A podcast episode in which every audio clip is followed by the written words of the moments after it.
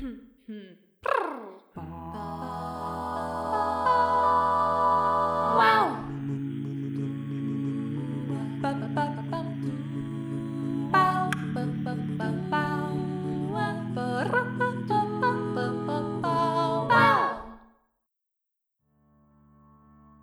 Gergő, hogy vagy? Szia Tündi, köszönöm szépen, jól vagyok. Egy érdekes első héten vagyok túl. Visszacsöppentem a laborba, és igazából onnantól kezdve rögtön mérések, mérések hátán, úgyhogy gondolkozni sem volt időm. Hú.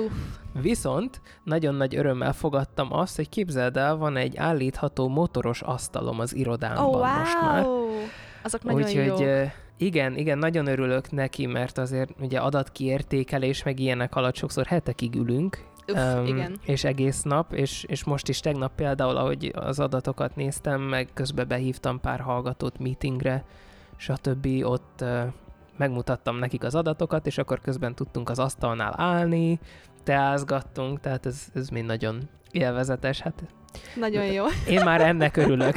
Nem, en- ennek örülni kell, és ez egy egészséges dolog. Szerintem, akinek van rá módja, hogy ilyesmit installáljon, az nagyon jó. Páromnak is van egy ilyen, illetve volt a korábbi munkahelyén, és most az új munkahelyén Cambridge-ben, amikor csak így bementünk a nyáron így beszélni a egyik leendő csoporttársal, főnökkel, és néztünk szét az irodájukban, és mindenhol mindenkinek ilyen motoros, állítható Mhm. magasságú asztala van, és két monitor, tehát valamilyen ilyen munkahelyet szeretnék majd én is, ilyen jó felszereltséggel a PHD után, ami egyébként néhány hónap kérdése, most már úgy néz ki. Hát igen. Szóval telik az idő.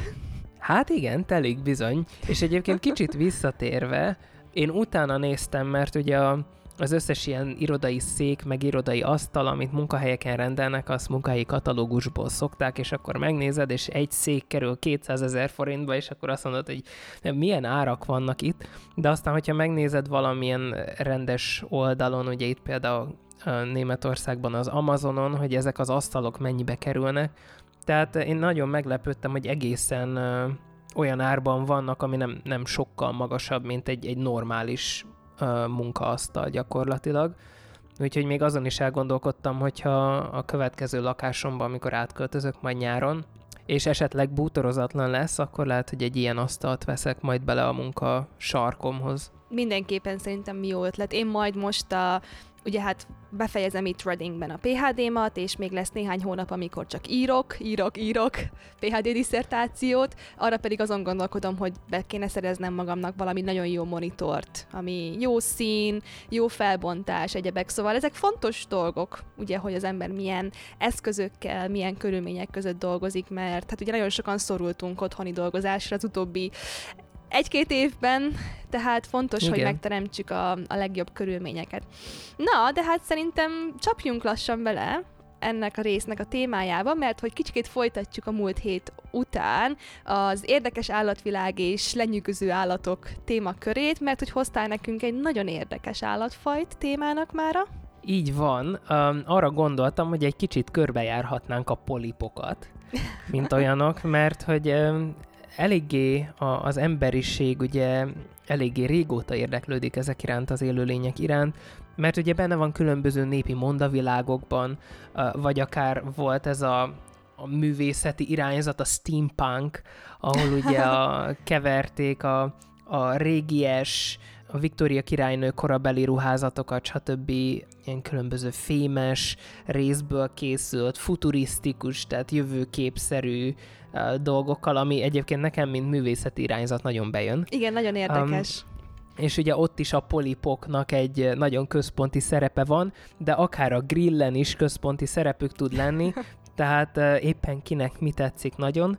És arra gondoltam egyébként, tehát onnan jött nekem ez az ötlet, ugye én otthon voltam most karácsonykor, és felmentem egy bizonyos streaming szolgáltatónak az oldalára, ahol nézegettem, hogy, hogy miket tudok megnézni, és uh, szembe jött a Tanítóm a Polip című film, ez egy dokumentumfilm, amit én már régebben láttam, most nem néztem meg, viszont eszembe jutott, hogy talán érdemes lenne a hallgatóinkat is közelebb hozni ehhez a rendkívül érdekes és okos állatfajhoz egyébként. Igen, lenyűgöző, hogy milyen okosok egyébként, nagyon sok kutatás van rá, és nem is gondolnánk, hogy milyen magas szintű intelligenciával rendelkeznek, pedig elvileg a, a biológiájuk alapján, a felépítésük, fiziológiájuk alapján nem gondolnánk feltétlenül, hogy azok.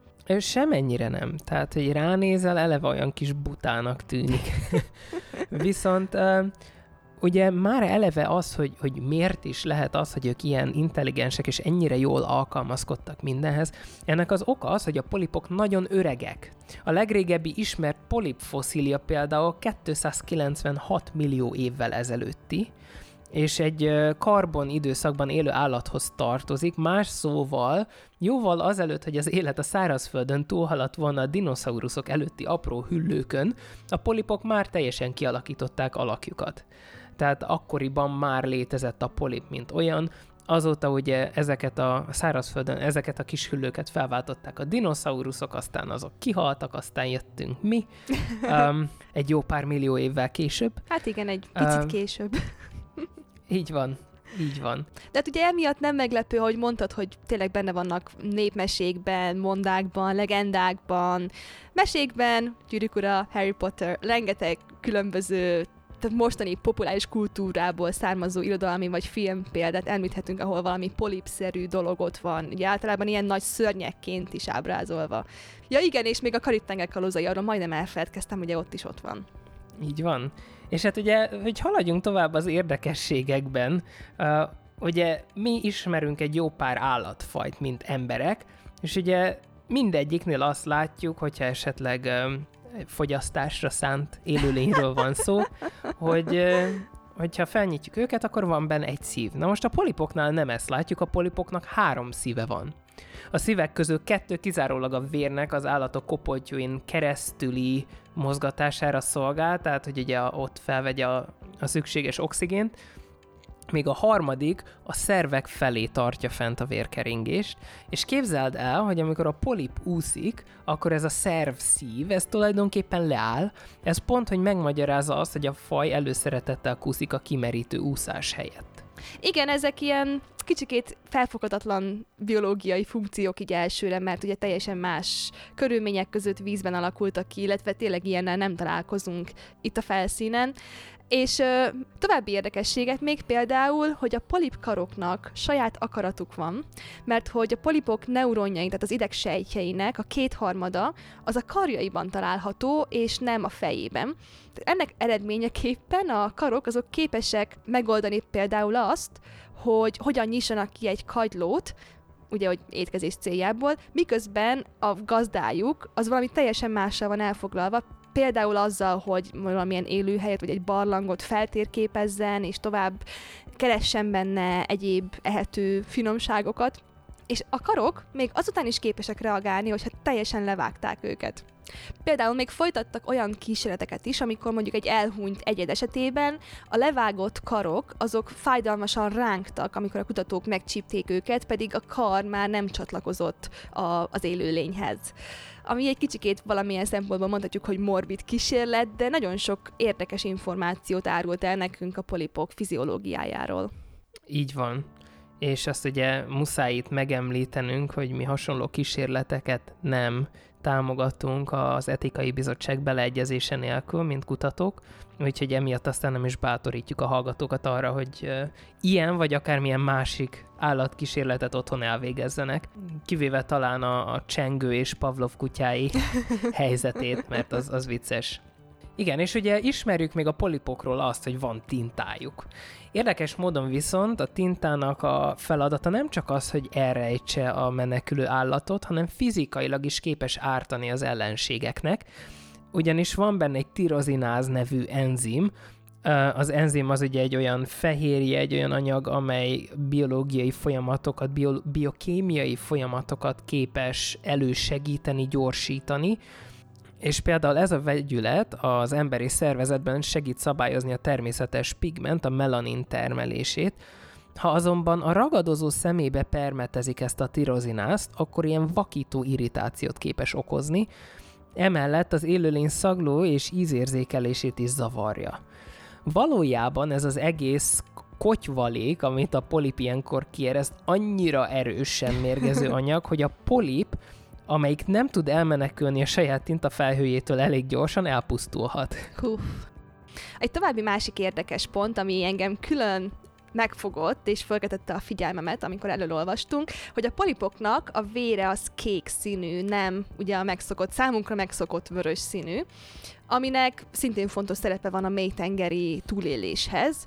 Ennek érdekében vas helyett réz alapú vér fejlődött ki a polipok szervezetében, amelyet idegen szóval hemocianinnak nevezünk, ugye a mi hemoglobinunk helyett, és ez adja a kék színét a vérnek, tehát ez a réz alapú anyag, ez hatékonyabb az oxigén szállításában, mint a hemoglobin, amikor ugye a víz hőmérséklete az nagyon alacsony ugye a mély tengerben, és kevesebb az oxigén is.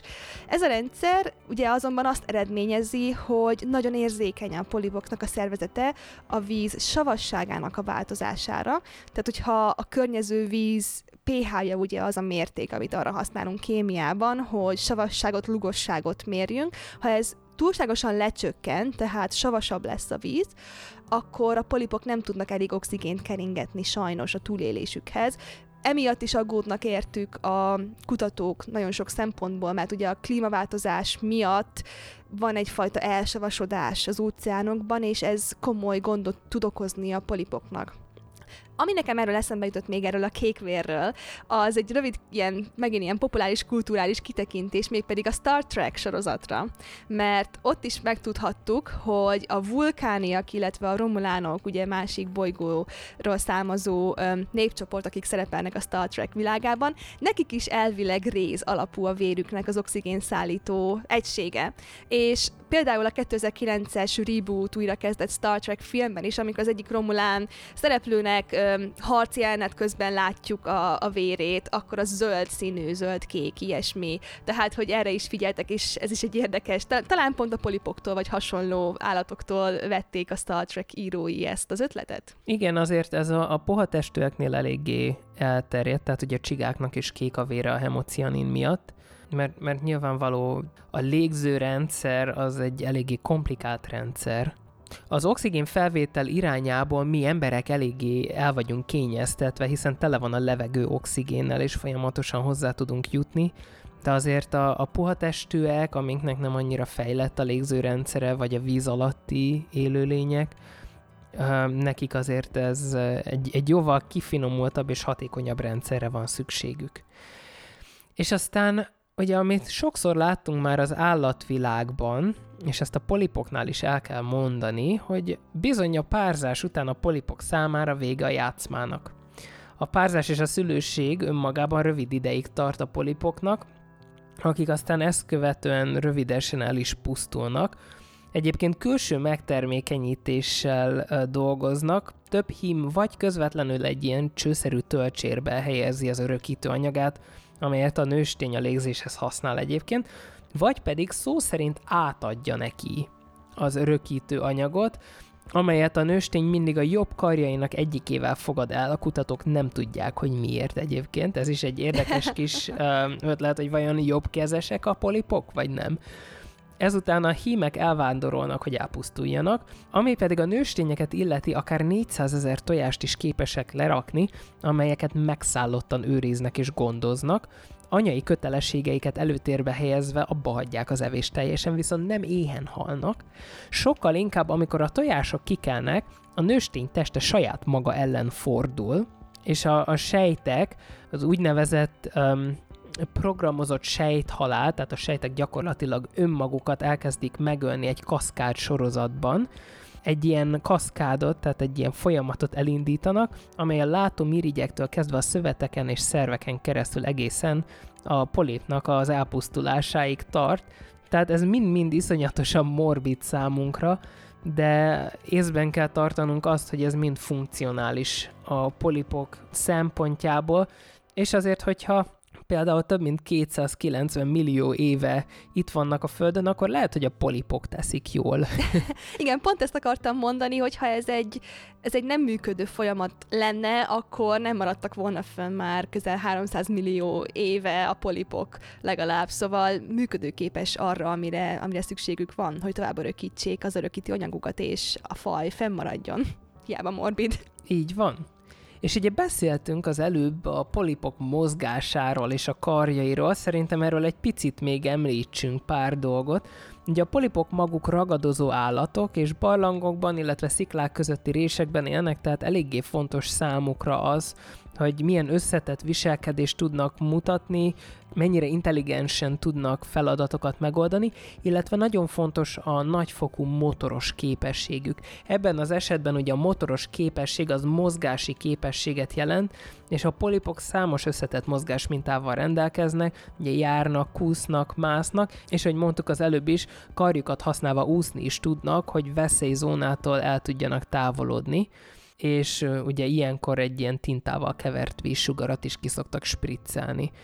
Igen, igen, ugye annak érdekében, hogy elhomályosítsák a ragadozóknak a látását, és elriaszták őket, vagy ugye konkrétan, ugye, ahogy hallottuk, hogy mennyire mérgező, toxikus tud lenni az a tinta, azzal konkrétan tudja ártalmatlanítani a, a ragadozót, aki őt szeretné megenni. Ezen felül a polipok tárgyakból, tehát például üres kagylóhéjakból, vagy egyéb más növényi anyagokból építenek maguknak menedéket, és van ez a csodálatos képességük, hogy a bőrük színét és a testük textúráját konkrétan megváltoztatják, és ezzel álcázzák magukat a környezetben. Ez egy rendkívül érdekes jelenség, erről láthatunk rengeteg videót természetfilmekben, hogy hogyan beleolvad a környezetébe a polip, és aztán egyszer csak hirtelen megmozdul, és ott van az állat. Ugye ezek alapján láthatjuk, hogy a polipok elsősorban puha, rugalmas szövetekből állnak. Ugye nyolc karjuk van, ezek mind hajlékonyak, mindegyikükön körülbelül 300 ilyen szívó tappancs található, valamint több millió érzékelő receptor, főként a szívó tappancsok peremén, amelyek képesek érzékelni a textúrát és az ízt a különböző környezeti tárgyakból, élelmiszerből, egyebekből. A rugalmas karok és a szívók kombinációja lehetővé teszi még azt is számára, hogy hatékonyan elkapjon és megvizsgáljon bármilyen tárgyat a környezetében.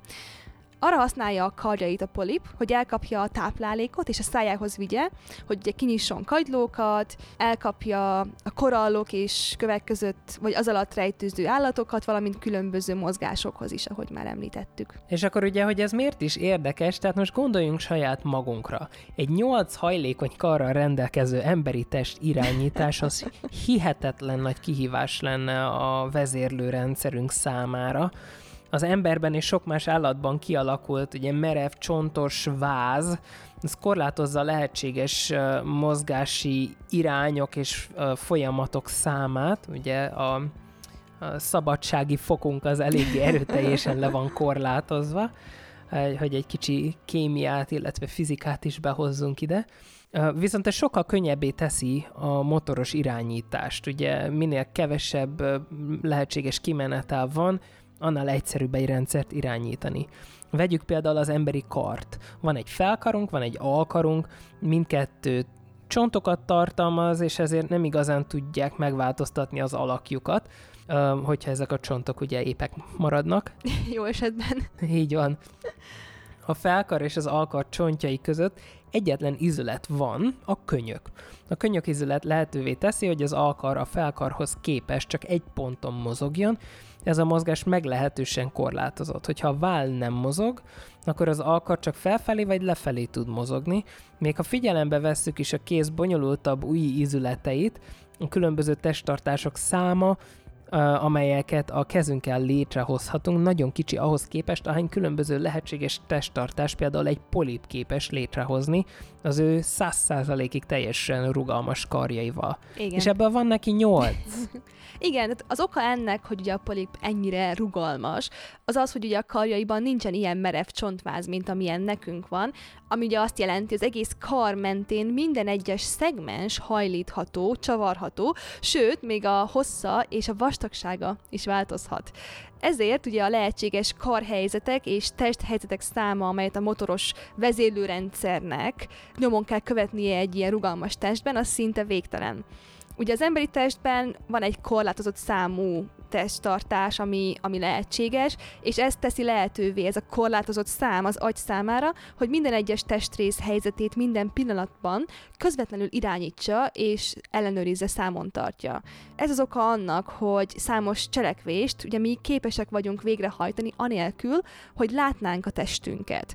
Tehát például a hátunk mögé rakjuk a, a kezünket, és tudunk tapsolni, tudunk az ujjainkkal játszani, és, és érezzük, és tudjuk, hogy éppen a hüvelykujjunk, vagy melyik ujjunk az, az milyen pozícióban van, és hogyan mozdul, mit csinál.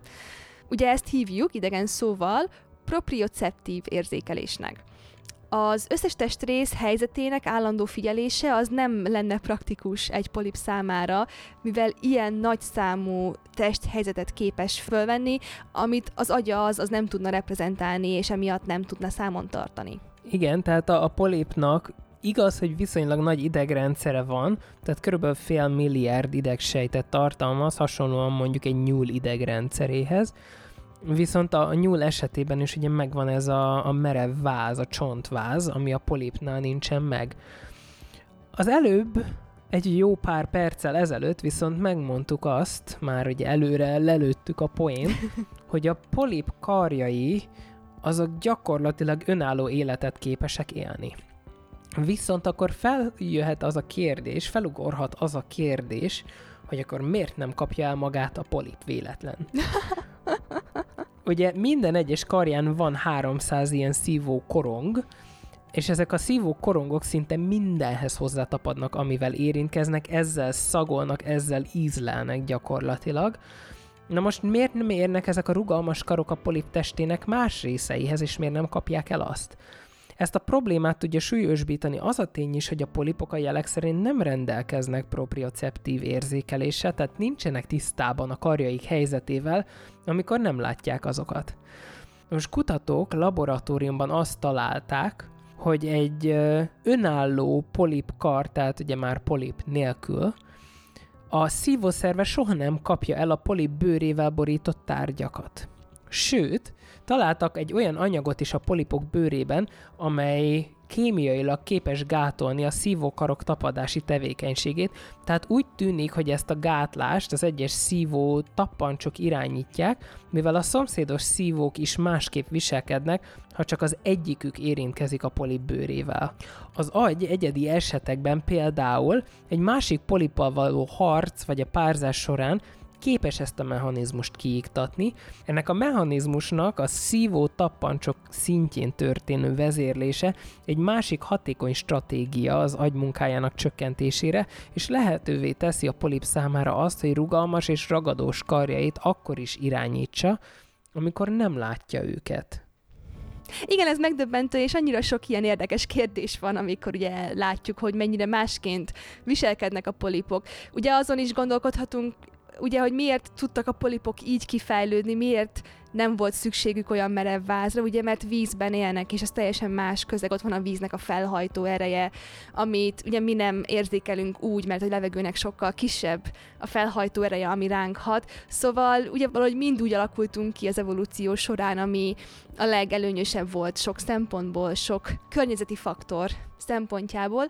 Szóval alapolipok én azt gondolom, hogy egyik legérdekesebb állatfajok közé tartoznak. Reméljük, hogy nektek is hasonlóan tetszettek ezeknek a lényeknek az ilyen különleges tulajdonságai. Így van, és azért egy kicsit kitekintésként belegondolhatunk, hogy amikor ilyen hollywoodi filmekben ábrázolják a földön kívülieket, ugye ezek mindig ilyen emberszabású kis akármi zöld szutykok, és uh, mégiscsak, ha belegondolunk, hogy egy adott élőhelyen, tehát például ugye a vízben, mennyi különböző élőlény milyen sok különböző tulajdonsággal tud kifejlődni, tehát maga a polip az gyakorlatilag távolabb áll tőlünk rengeteg dologban, mint mondjuk egy krokodil, vagy, vagy akár a dinoszauruszok.